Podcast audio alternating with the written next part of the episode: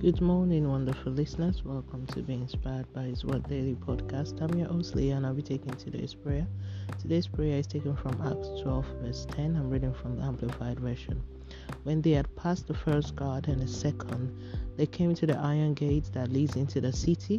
Of its own accord, it swung open for them, and they went out and went along one street, and at once the angel left him. Let's move on to the prayer point. Almighty Father, thank you for this beautiful day and grace of life. Eternal Rock of Ages, thank you for your love over me. Lord, thank you for forgiveness of sin and your blood shed for my salvation. Father, in any way life has dealt me with a negative blow, arise and rewrite my story. I decree I will never give up in life in Jesus' name. I decree new doors are opening of their own accord for me. I decree where I have been delayed or denied today, speed is causing a divine change in my circumstances. I decree nothing will stop the manifestation of God's promises for me in Jesus' name. I decree all iron gates that has restricted my destiny from flourishing today is cut asunder. I decree from now on no confinement will take preeminence over my spiritual or physical life. I decree what has yielded nothing but negative reports in my life henceforth begin to yield positive and progressive reports. I decree concerning vessel used for this daily prayer, all impacted by it in our household.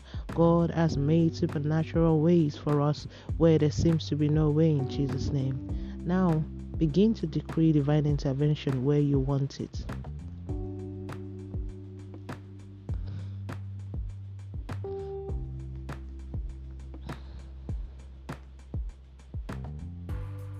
And so shall it be in Jesus' name.